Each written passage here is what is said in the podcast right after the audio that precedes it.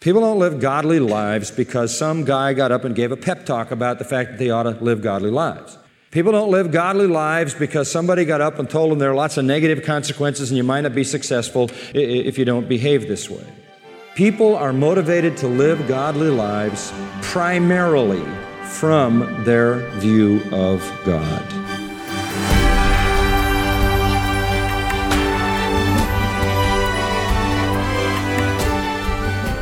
Welcome to Grace to You with John MacArthur. I'm your host, Phil Johnson. If friends told you they were looking for a church, what would you tell them to prioritize and what would you tell them to look out for? What does a healthy church even look like? Well, John MacArthur helps you sort out that critical question today in the study he's launching here on Grace to You, titled What to Look For in a Church.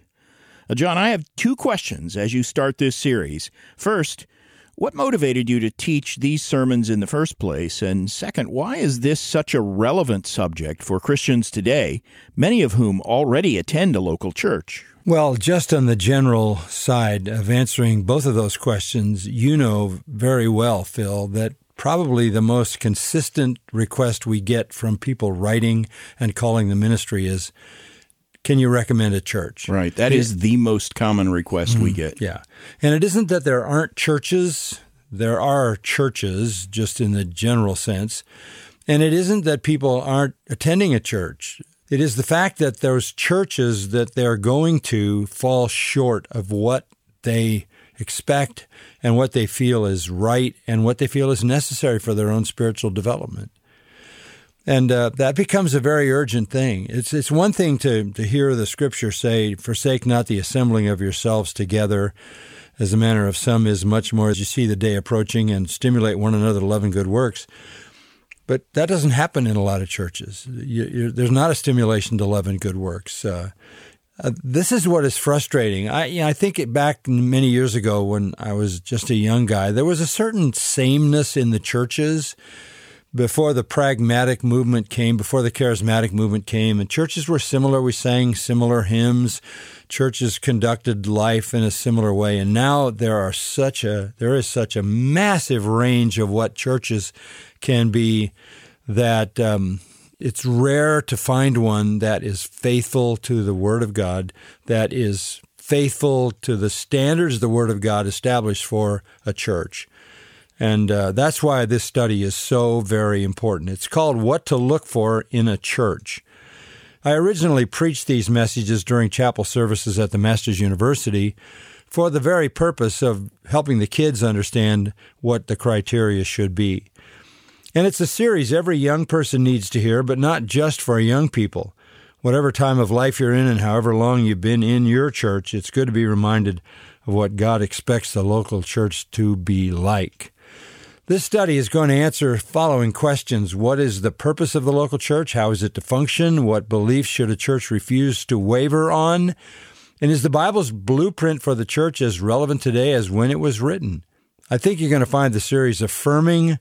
I hope that's the case. I hope it's affirming of the church you're in, or it may help you identify a weak spot that needs improvement and maybe you can be a part of that improvement, or maybe it's time for you to find a place that's more faithful. Vital teaching right from the campus of the Masters University. That's right, friend. This teaching is vital. You might not have ever understood just how important the local church is to your growth in Christ and to your ability to glorify God to the fullest. So let's dive into this series. Here is John MacArthur to show you what to look for in a church. Those of you who know me know that I am. Uh addicted to the church. I am a fanatic for the church. I love the church. It is my life and breath. It is the source of my highest joy and my most overwhelming anguish. It is on my mind all the time. I uh, sort of live in the aura of the church, all that it is and all that it calls for and requires and provides. It's a real adventure to be a pastor. I could not be a president, and uh, I could deal with that. I could not be a radio preacher or an author. That would be all right. But if I were not a pastor, That would be the greatest loss of my entire life. The highlight of my life has been a stint at Grace Community Church. The church has never ceased to, to be a, an adventure, really an amazing adventure. The earliest years of life in the church were, were almost euphoric. The church was growing very rapidly. People were loving the Word of God.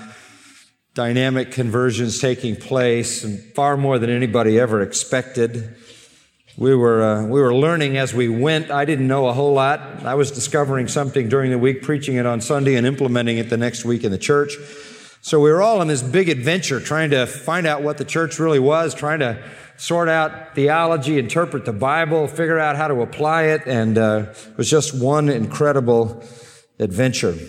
But always from the beginning, the goal was to, to develop the church in such a way as to make it what the Lord of the church wanted it to be. To look at the Word of God and try to discern there what revelation in the New Testament tells us about the church and what God's plans and purposes and expectations for the church are, and then figure out how to implement that and to uh, bring about the perfect will of God in the church through totally imperfect people. Therein lies the great challenge. And they all know that I am equally imperfect, and that even makes the challenge greater. But it has been an immense adventure.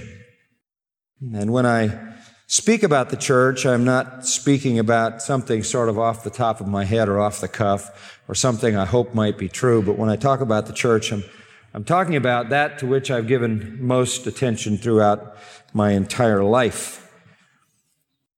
And I believe that one can understand what the Bible says about the church. I don't think that that's intended to be ambiguous. I don't think the Lord said, now go out and build the church and that's, uh, it's all going to be a riddle and see if you can figure the riddle out. I think it's patently obvious what the church is to be.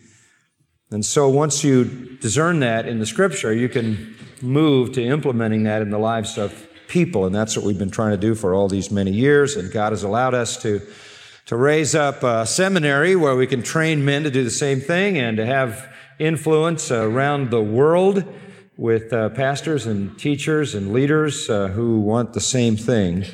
And this has been the great joy of my, of my life. And while some people might assume that the church is somewhat complex, I, I'm convinced that what really makes the church effective is pretty simple. And that's what I want to share with you. I'm going to unfold some of them, and they're going to be things that I don't think will surprise you. In fact, there may be a certain amount of indifference as you hear me say them. And I understand that because I've learned something being around for a number of generations in the church. I, uh, I was uh, there when uh, I was in my 20s, so I was there when the young people really were the heart and soul of the church. And, and now it's those people who've matured and become the elders in the church who give leadership to the church. I've seen their children, I've seen their grandchildren, I've watched the processes of generations in one single place. And I have found that, with some exceptions, it's generally true that the first generation fights for the discovery and establishment of the truth. There's a real exhilaration, there's a real passion in that first generation, new Christians, people just awakening to the realities of divine truth.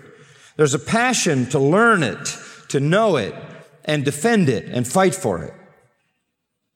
The second generation tends to sort of try to maintain it and maybe even extend it. For the first 10, 15 years of Grace Church, maybe even heading toward 20 years, we were really working hard to crystallize and clarify doctrine. That's why the church has such an extensive doctrinal statement, which is also the doctrinal statement of the college seminary. We worked uh, as a staff at writing papers on all kinds of theological issues. We'd have a staff meeting, and I'd assign guys to write papers on various theological things that we needed to hammer out and discuss. And we called them position papers, and we still develop those kinds of things. But that first generation was primarily committed to the development of, of the truth, to understanding the truth, to systematizing the truth fairly, uh, consistently with Scripture, not imposing it upon Scripture establishing the truth, discovering it, refining it, and establishing it. And now we're in the second generation, and what we're seeing now is this desire to maintain the truth, to guard the truth, to, secondly, extend the truth. There came, uh, I suppose, about year 20 at Grace Church, this desire to take the truth to the ends of the earth to get books translated into every imaginable language. I was talking to one of our guys who graduated from seminary who's just back from uh, uh, Croatia, where they've planted a training center in Croatia to take the truth to that part of the world. We've got this uh, sort of spiritual young man mentality you find in 1 John, where he talks about the young men who uh, are valiant for the truth. They they know the truth and they want to fight for the truth and they overcome the evil one who is a liar and the father of lies and tries to, of course, destroy the truth. And so I look at that and I think that that's probably generationally speaking where, where our church life is. We, we are passionate about guarding the truth. We are passionate about extending the truth. In fact, one of the guys who was at the Shepherds Conference, never been there before, is from down in Texas, and he said to one of our elders at the end of the conference, he says, I get it, I get it. I know what this church is all about. It's all about proclaiming and protecting. Is that right? And our elder said, Yeah, you got it. It's all about proclaiming and protecting. There's a passion at that. And I think that's a wonderful place to be, to know the truth, to have established the truth, affirmed the truth, understood the truth, and now to be passionately committed to maintaining the truth and extending the truth.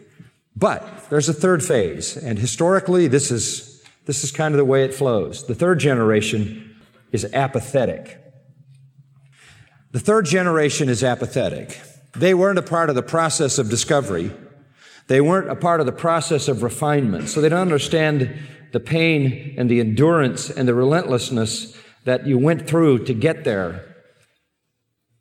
And they, they really weren't, because they weren't there fighting to understand that truth, they weren't there fighting to defend that truth, they just kind of show up at some time. And obviously, we have people flowing into Grace Church, we have people flowing into the college, even now, people flowing into the seminary who, uh, who never were in the battle to define the truth, who never were in the battle to defend the truth, who, uh, who just show up when all the work is done. And, uh, and the, the, the attitude that tends to be there is an attitude of apathy. And that's really sad. You see people who go to church today only if it's convenient. They're really not energized by the discovery of the truth. They're not particularly energized by refining the truth. They're, they're not very interested in uh, protecting the truth and proclaiming the truth and extending the truth. They, they come whenever they can. They show up whenever they want. You take the preaching of the Word of God for granted. You take the truth for granted because you weren't a part of the process. Therefore, it has no value to you. You're like a rich kid who has all the money to buy things but doesn't understand the value of anything because no sacrifice was necessary for you to acquire it. And that's when church life gets tough. That's when people are worried about whether the air conditioner is blowing on the back of their neck or not, or whether they can find a parking place, or whether the service time interrupts the plans for the day, or whether the sermon's too long, or the pew's not comfortable. And they become absorbed in all that stuff. And I've read enough about church. Uh, history and even contemporary and more modern church history to know that there's a time in the life of the church when that becomes the dominant characteristic of the church because that third generation weren't a part of the struggle. And that is a frightening thing. Maybe I'll die before I have to deal with too much of that. But somebody in the future will have to deal with it. I get a lot of letters. I, I got a, I think about a 24 page letter the other day. That's a daunting thing, you know. You're so busy. You get a 24 page letter and you say, Really, do I need to read this? Usually it's from some kooky person who, who um, you know, writes with no space and then writes up the side and across the top and down the side and on the back and on the envelope, you know. But this was from a lady.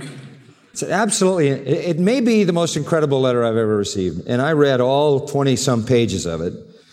And I was so moved by it that I had it typed up to keep as a keepsake.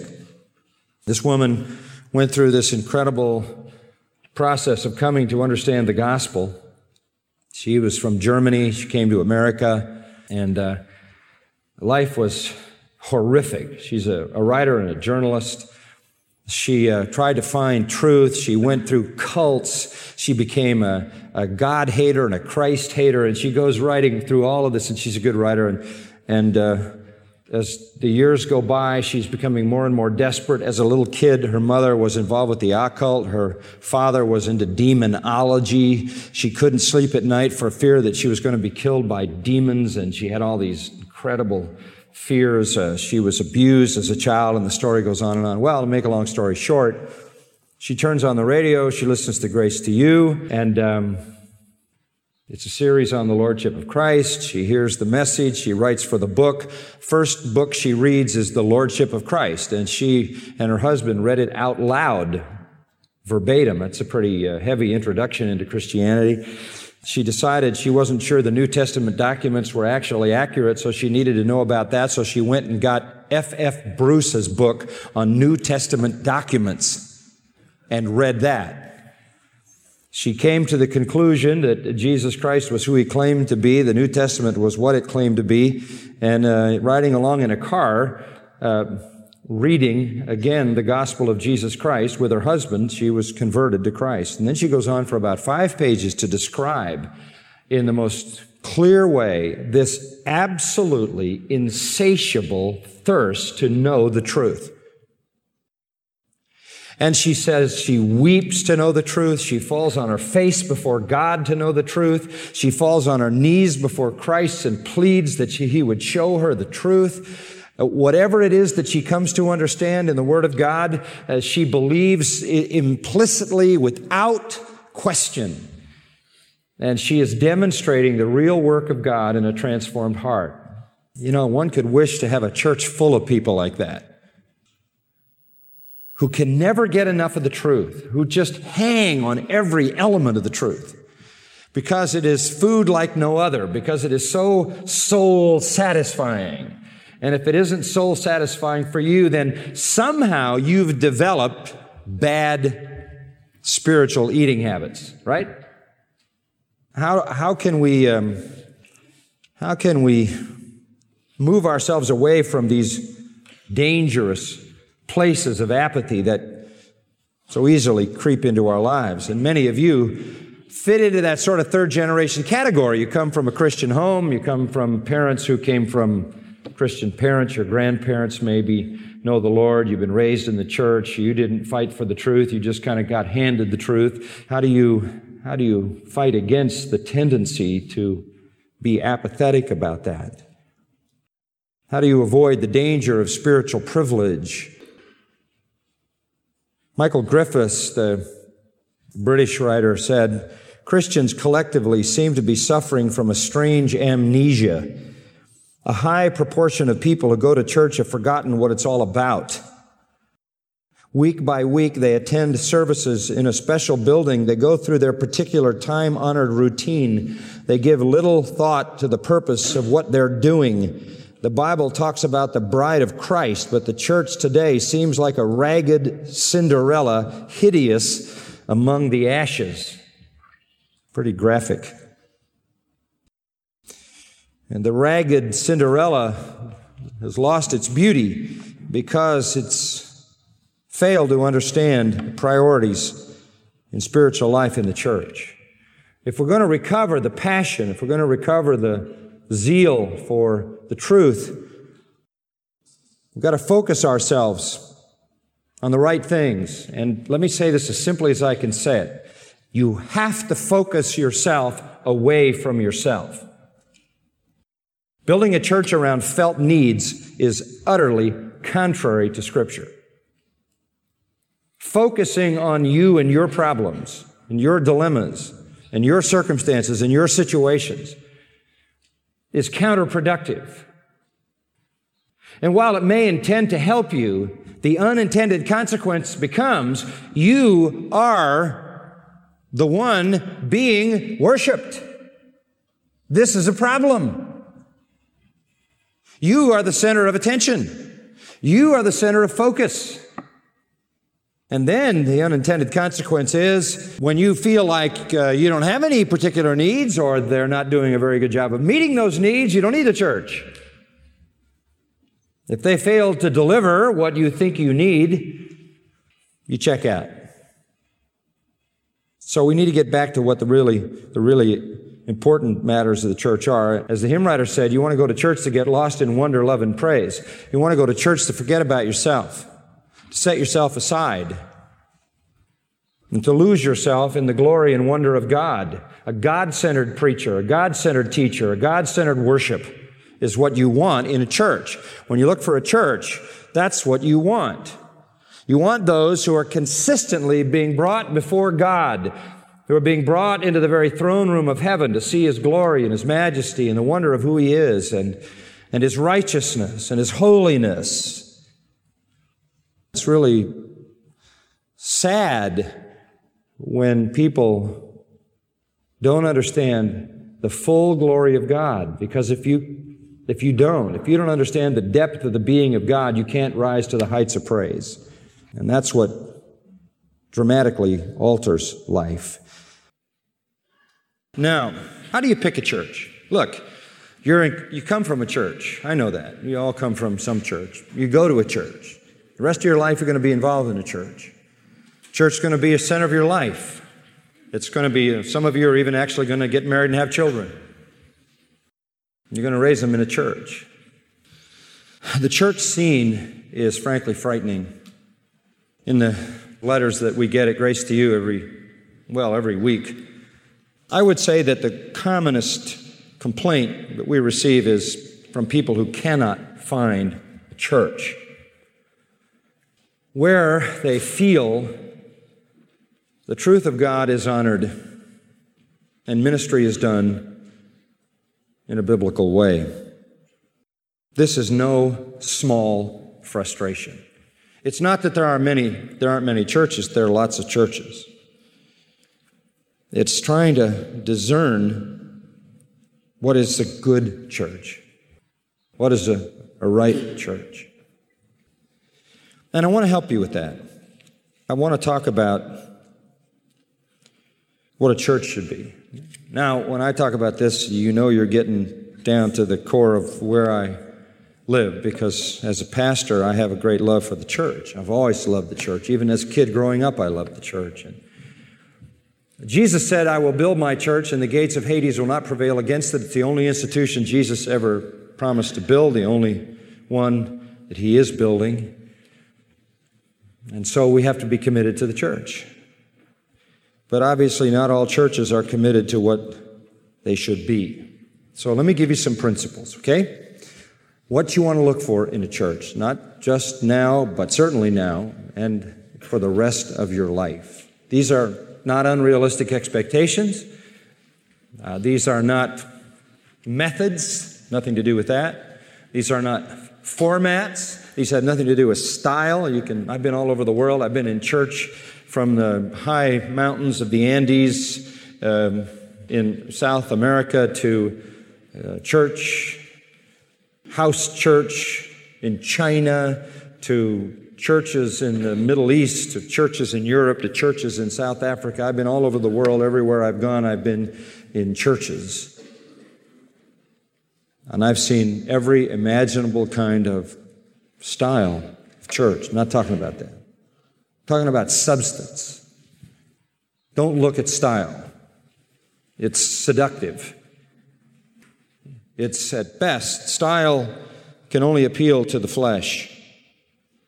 Substance is what you're after. And the first thing you look for in a church is a high view of God. A high view of God. This uh, one could spend his entire life discussing a high view of God. Proverbs 9:10 says the fear of the Lord is the beginning of wisdom. Everything starts with fearing God. That's the beginning of everything. And that's, that's crystal clear in Scripture. The holiness of God is the first and central element in the church. The glory of God, the exaltation of God. If you do not have a lofty enough understanding of God that is rehearsed and repeated and lifted up before you all the time. And I'm not talking about in songs and choruses. I'm talking about a substantial theological, biblical grasp on God. Then you do not have in place the greatest motivation to godly living. People don't live godly lives because some guy got up and gave a pep talk about the fact that they ought to live godly lives. People don't live godly lives because somebody got up and told them there are lots of negative consequences and you might not be successful if you don't, if you don't behave this way. People are motivated to live godly lives primarily from their view of God. And when you get people together who understand the deep things of God, and they begin to sing and to praise God. They're lost in wonder, love, and praise, not so much over the musical form as over the gripping profundity of the scripture and theology set to music. Shallow worship is the byproduct of shallow theology. Elevated, glorious, transcendent captivating, emotional, enriching worship is the byproduct of a deep understanding of truth.